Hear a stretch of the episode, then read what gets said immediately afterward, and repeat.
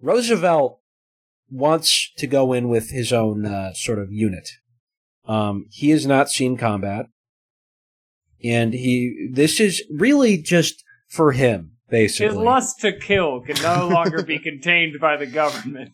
Yeah, So the like trajectory of an entire country was altered by the, him just being kind of an incel. Right. Well, yeah, one guy's quest to have like a war fantasy camp, basically. This was That's this was awesome, all about. man. Yeah, he uh, so he he raised We're gonna this. go in there. uh, We're gonna free this country. We're gonna fuck my dad. We're, we're gonna liberate the country. so he raises this unit, the Rough Riders. They don't have supplies. At first, they have to train with brooms instead of guns. Um, like Hogwarts. yeah, yeah, yeah. They're playing Quidditch. Cool. and that's how they're going to defeat the Spaniards with magic. Uh, and he's such a buffoon with this stuff because you know his argument is that I'm agitating for this war. I need to fight in it, right? It's, it would be hypocritical otherwise, which is fair enough. You know what? But he I'm just gonna also- say it. Teddy Roosevelt, you're the real ass dude of the week. Absolutely. He's living the system of a down rules. Yeah. Going in there and fighting the war. Does he have like a That's- descendant lying around? We have- This guy sounds like he'd be a lot of fun. Yeah, I'm sure that Roosevelt's still out there. Yeah, I'm, I'm pretty sure. Yeah, there's still living Roosevelts. There may be too many Roosevelts, which Yes. is why it's kind of hard to get excited. right. Some of them, as we've discussed, have uh, helped uh, overthrow a dem- democratic government in Iran. Right. Iran.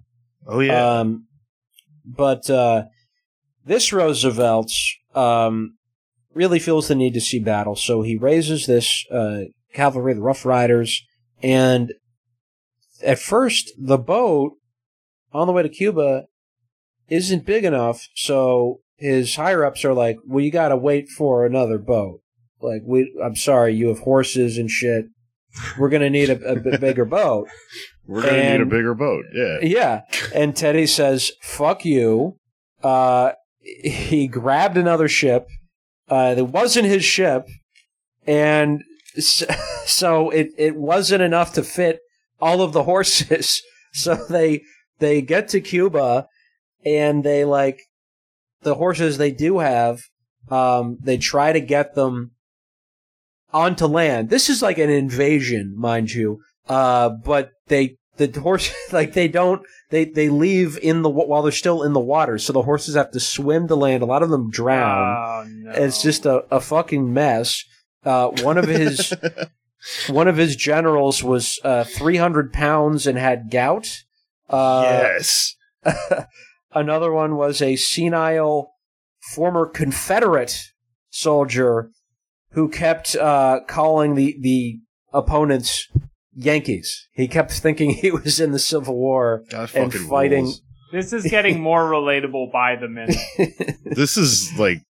uh, This is this is the thing he threw together with like no experience, yeah, just like a Suicide Squad or like a weird J six sort of entanglement of colorful It was characters. him, it was Captain Boomerang, Harley Quinn, Ah, that's so cool.